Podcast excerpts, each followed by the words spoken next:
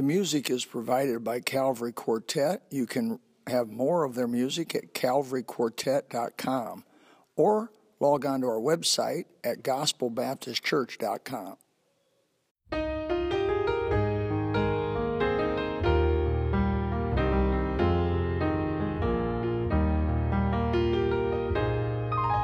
I can still recall the day Saved my soul, when His blessed Holy Spirit came and took control. I trusted in His precious blood, my sin to atone, and I started singing. But in 1 John chapter 5 verse 13, this is this is a wonderful soul winning verse. I've used this countless times going out soul winning. 1 John chapter 5 verse 13. But I want this to be a, a launching point for us as we talk about spiritual g- genetics.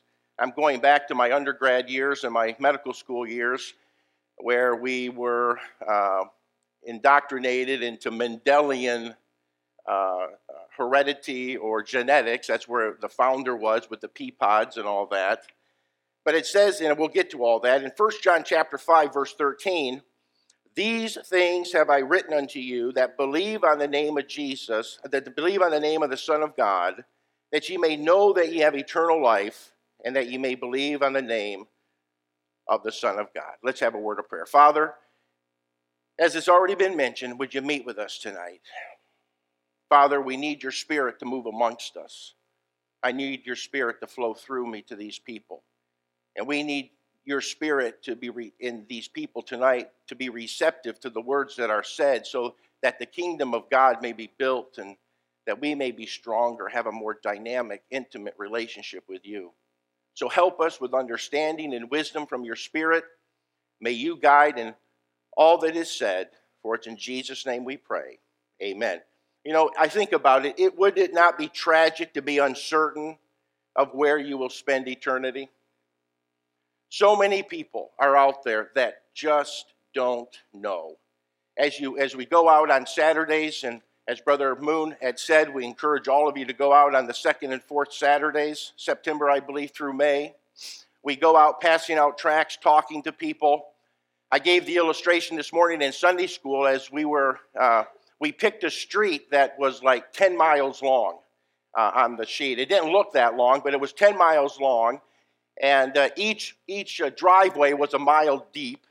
And uh, it took us about five, six weeks to get that thing done, but we did it. It's done.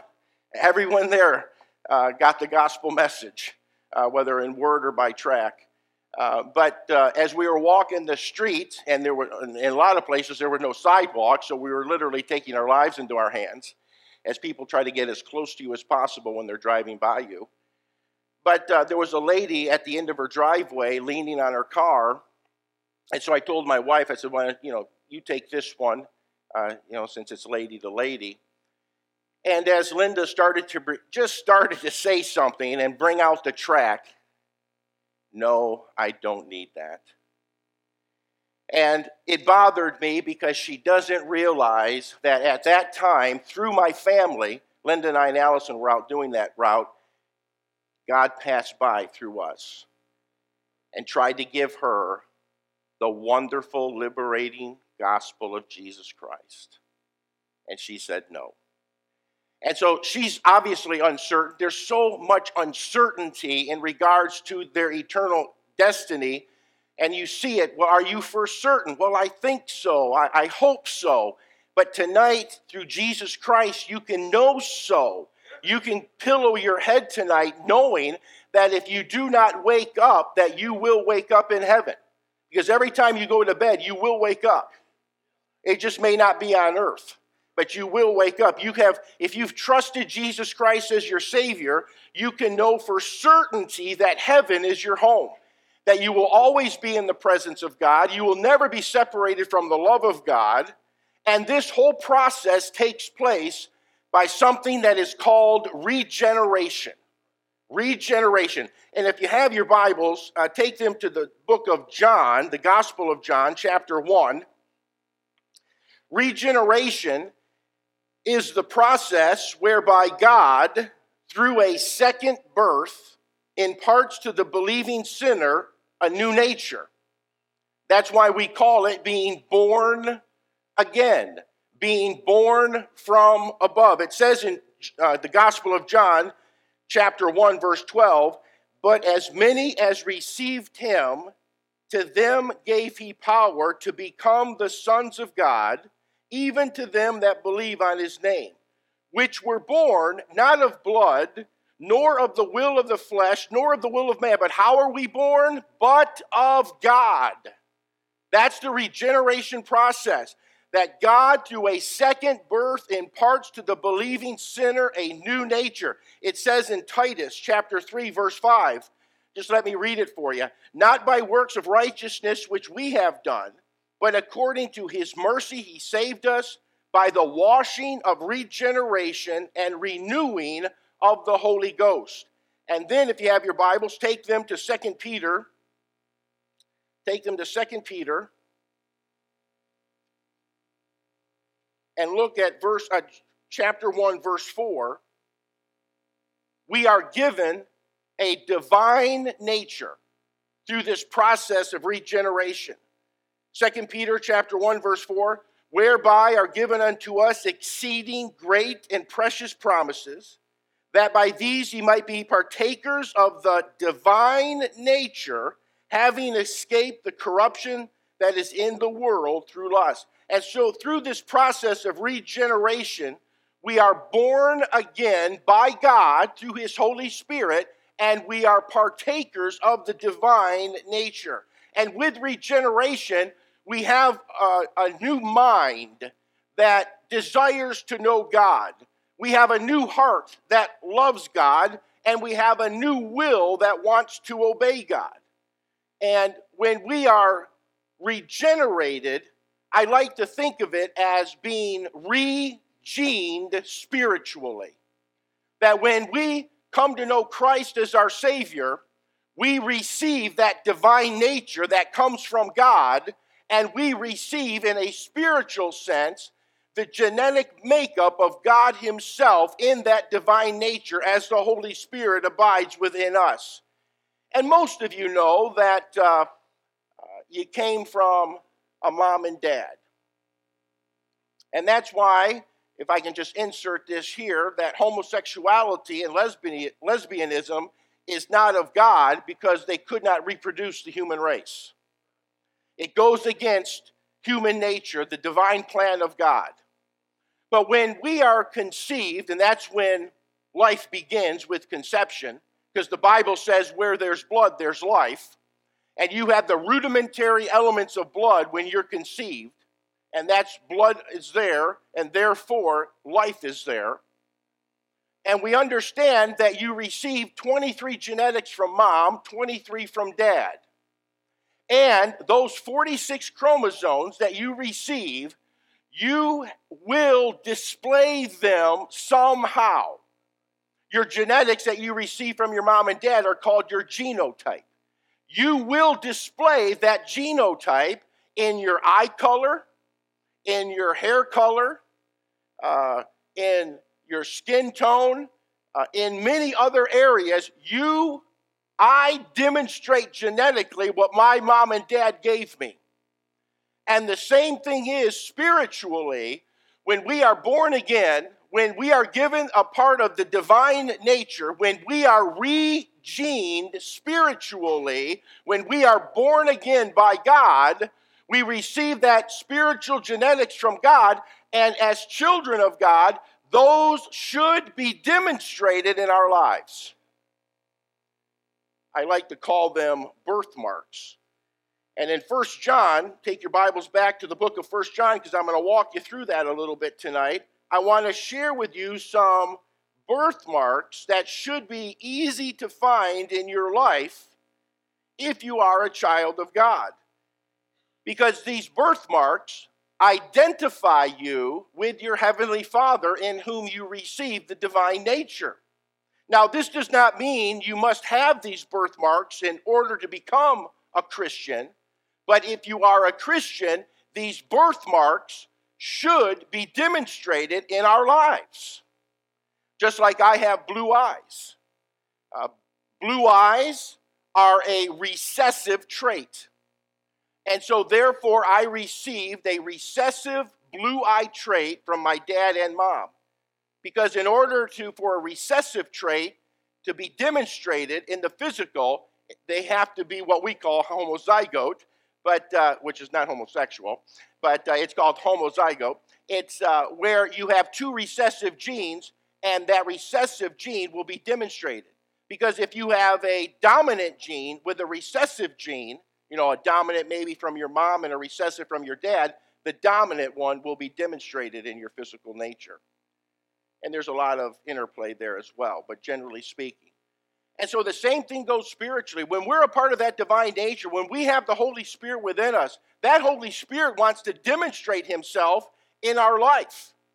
And we must allow that to transpire. We must submit to the leadership of the Holy Spirit of God so that the genetics of God, that divine nature, can be shown out of our life to a lost and dying world and to encourage other believers in Christ to show the same. And so, first of all, if you look at John, uh, 1 John chapter 2, uh, verses 3 through 6, it's the birthmark of obedience. The birthmark of obedience. 1 John chapter 2, verse 3 through 6 says, And hereby we do know that we know him if we keep his commandments. He that saith, I know him, and keepeth not his commandments, is a liar, and the truth is not in him. But whoso keepeth his word, in him verily is the love of God perfected. Hereby know we that we are in him. He that saith he abideth in him ought himself also to walk even as he walked. Now, what am I to say about that? That's what the Bible says. I mean, I don't really even need to give much commentary on that. The Bible demonstrates if we're in Christ, we should at least have the desire to walk like Christ. I mean, I know that we're all sinners, and I know that we're going to think wrong, say wrong things. Uh, like I said, when I get those shots in my mouth, I want to say some things, I want to do some things, and we battle that. There's temptation, but there should be a sincere desire in us to obey the written word of God. Basically, most of what we need to know for the will of God is written in the Word of God. And if we were just to follow the Word of God, the other maybe 10% that may not be directly stated in the Word of God, I believe by faith, as we are following and obeying the written Word of God, that other 10% God will demonstrate to us somehow so that we can continue in His good and perfect or acceptable and perfect will of God. And it's not just obedience to the written word of God and doing the will of God, it's delighting in doing the will of God. Is that your delight tonight? There's a lot of things that are entertaining out there and vying for your attention, but do you delight to do the will of God? If you do not delight to do the will of God, then according to the verses that we read, you really need to examine if you are a child of God. Because he goes on to say that, he says in those verses that if you say you're in him and you don't walk after him, what does the Bible say? George Crabb doesn't say this, but the Bible says you're a liar. Those are strong words. However, Jesus used some very strong words when he was confronted by the Pharisees, the Sadducees, the doctors, and the lawyers of his time, because only the truth, according to John 8:32, will make a person free. Because you can believe a lie and break hell wide open. And so the first is the birthmark of obedience, obeying the written word of God, but just not obeying it by gritting your teeth and saying, Oh, I've got to do this. But down deep in your soul and in your spirit, you have a desire, a delight to actually do the things of God. And that's part of that divine nature that should be showing itself. Secondly, is found in 1 John chapter 3, verses 14 through 19, and that is the birthmark of love. 1 John chapter 3, verse 14, let me read these verses. we know that we have passed from death unto life because we love the brethren. He that loveth not his brethren abideth in death. Whosoever hateth his brother is a murderer, and ye know that no murderer hath eternal life abiding in him. Hereby perceive we the love of God, because he laid down his life for us, and we ought to lay down our lives for the brethren. But whoso hath this world's good, and seeth his brother have need, and shutteth up his bowels of compassion from him, how dwelleth the love of God in him? That's a question mark. My little children, let us not love in word, neither in tongue, but in deed and in truth. And hereby we know that we are of the truth and shall assure our hearts before him. My friends, the birthmark of love. Do you allow the love of Jesus through your life to be shown through your life? You may think you are a caring, loving person, but do you love those who do not love you? I knew a lady that, uh, she's still living, but uh, I knew a lady if you've ever heard of a blacklist, this lady had a blacklist. And she had a phenomenal uh, memory. She visited Ed frequently. She had a phenomenal memory. If you did her or her family wrong in any way, in word or deed, you're on that blacklist. And it could be five months, five years, 10 years, 20 years. When the opportunity arose, she'd nail you. How dwelleth the love of God in that person? It's easy to love those that love you. But how about that lady we passed on Saturday that said, Oh, no, thank you. I, I don't need what you have. We still love her because I don't want to see anyone go to hell.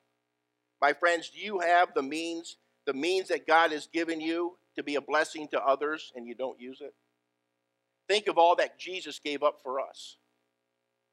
Leaving glory, leaving heaven, leaving the sight of his Father to come down and save us. Would you even question that? If you had to come down to save a bunch like us? But Jesus did. Praise the Lord for that.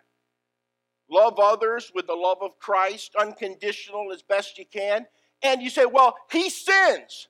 Uh, she says bad words. He says bad words. Uh, they do bad things. My friends, do you not do the same? How about your thought life? How about the words you say in private? How about the things you do in private? I can't love that person because they're not like me. My friends, we're not like Jesus when we were sinners, but He still loved us and died for us. And one day, praise God, we'll be like Him.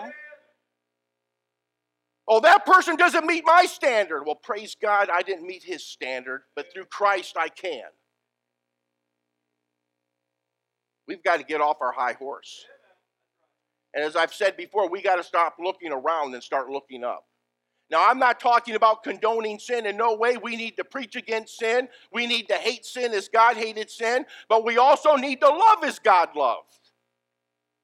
And that's a birthmark of a Christian is to love. Number 3 is found in 1 John chapter 2 and that's the birthmark of truth. 1 John chapter 2 verse 21 I have not written unto you because ye know not the truth, but because ye know it, and that no lie is of the truth. You know, almost everybody today talks about God, but they leave out Jesus Christ.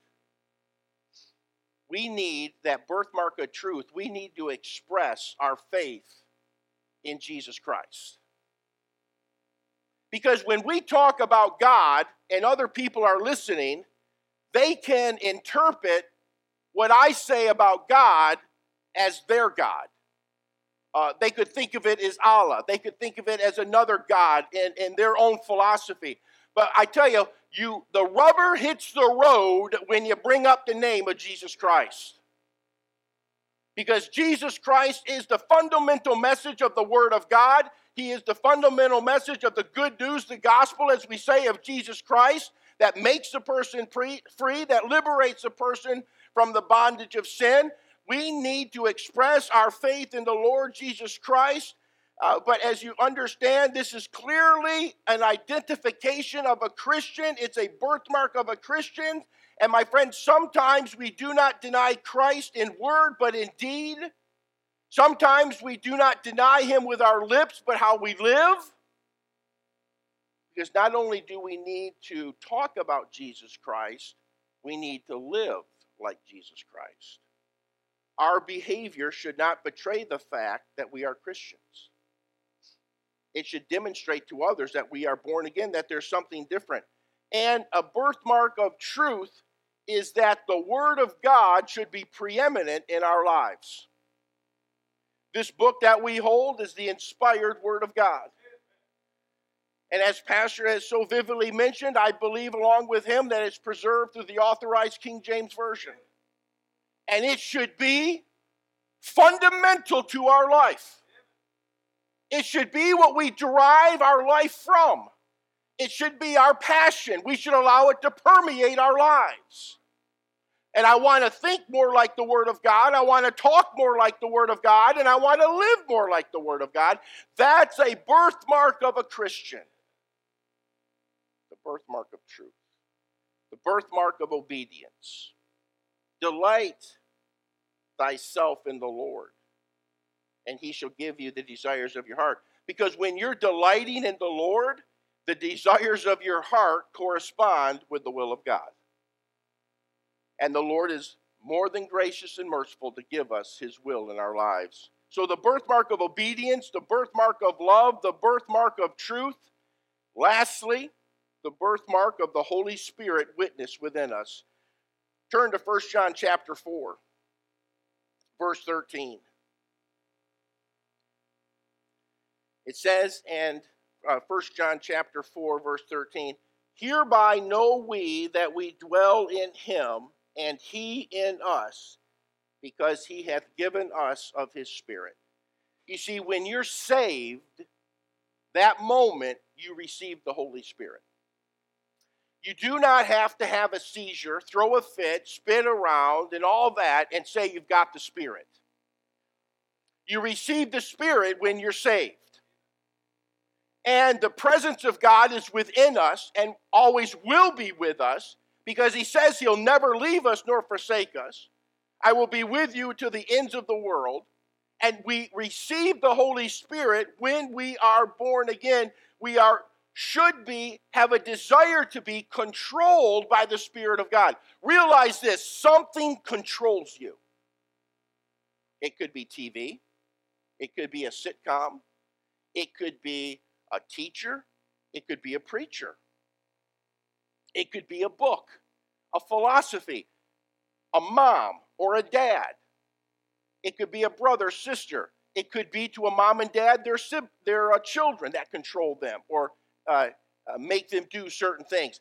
My friends, there, we should all be a godly influence to each other. I believe we should fertilize the soil amongst others to do good things. But the fundamental question is who is controlling your thoughts, your words, your actions? It should be the Holy Spirit of God. That's why I believe there is no small decision. All decisions should be, I believe, counseled by the Word of God, by the Spirit of God, by prayer. And sometimes I know you say, well, what about a decision you have to make when you can't pray? That's why it's so important in the morning to read the Word of God and to pray and to submit your day to the Lord, saying, I know there's going to be decisions today that I'm not going to have the ability to pray at that time. I'm not going to have the ability to search out the Word of God at that time. Holy Spirit, in those circumstances, you lead me to make the right decisions, godly decisions, because it is the desire of my heart, the passion of my heart, to make every decision to the honor and glory of God. That's why it's so important to start your day with the Lord. As soon as I wake up, most of the time, I thank God that I woke up and I have another day to serve Him. And then I submit that day to God. Because I know decisions are going to need to be made where I don't have the time to seek Him out. So I seek Him out in the morning, asking Him to help me with those decisions. You see, the Holy Spirit provides assurance that we are children of God. It says in Romans 8 16 that the Spirit itself bear witness with our spirit that we are the children of God.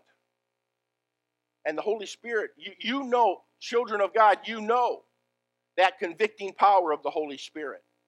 You know that assurance that the Spirit of God can give you in regards to your salvation because it's the power of the Holy Spirit of God that enables us to live the Christian life. It says in Colossians 1 6, as ye have received Christ Jesus, and how did we receive him? By faith. As ye have received Christ Jesus, so walk ye in him. We are saved by faith and we live by faith. I can't live this Christian life out of my own power. I would miserably fail. I would be terribly inconsistent. But through the power of the Holy Spirit of God, I can, as I yield to Him, I can live a consistent, godly life, striving, as Paul said, to have a life of godliness and contentment. That's one of my prayers every day. Allow me to be godly and content. Allow the Holy Spirit to work in and through you. And if you do, you will have a life of joy and victory. There's going to be issues, there's going to be troubles. No doubt about it. But you can live in joy and victory through the Holy Spirit. Because you and I, as children of God, one of the birthmarks of being a child of God is the indwelling of the Holy Spirit in us. Do you realize, do I realize, God is within us? That is an amazing, awesome thought. So when you're alone in your thoughts, you're not.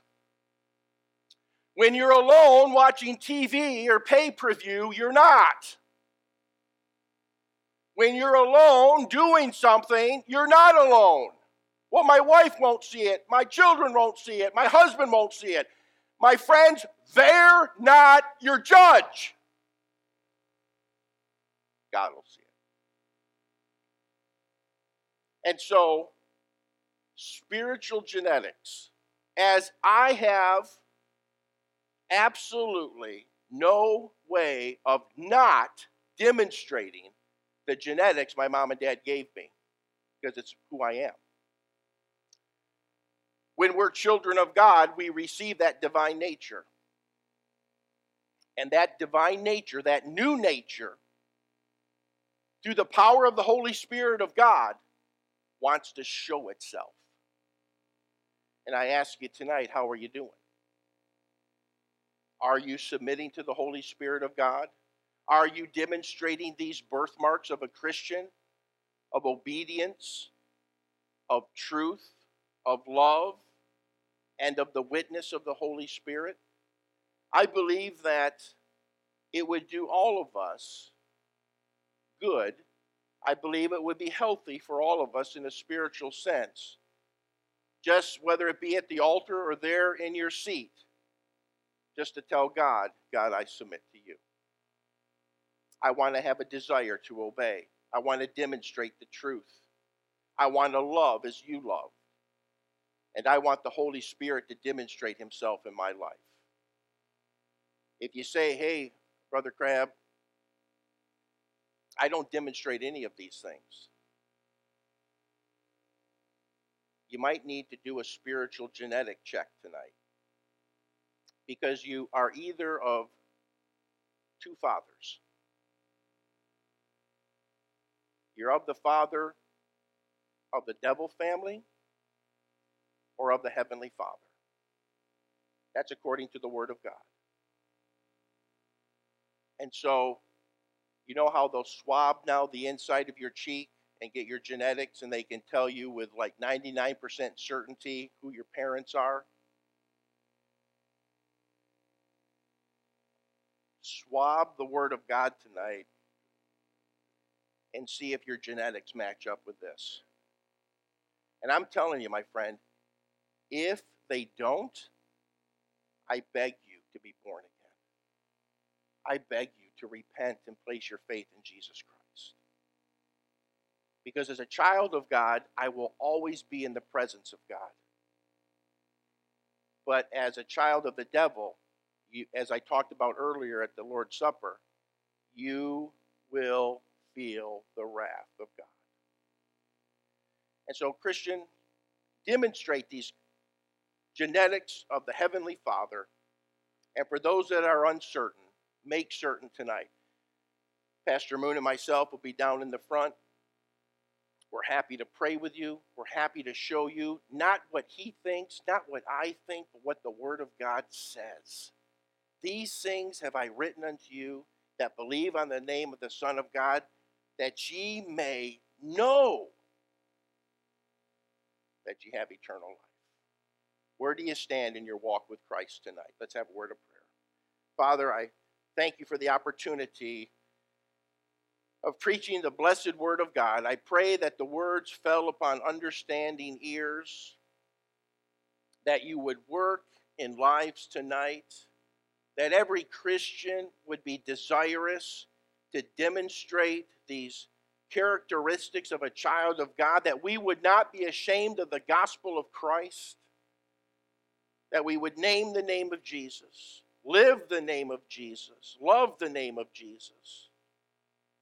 And Father, if there be someone here tonight that just is uncertain and they know right now how they're feeling about eternity. I'm sure there's some in this room right now, Holy Spirit, that you're tugging at their heart's door. You're knocking at that door, saying, Let me in, let me redeem you, let me save you.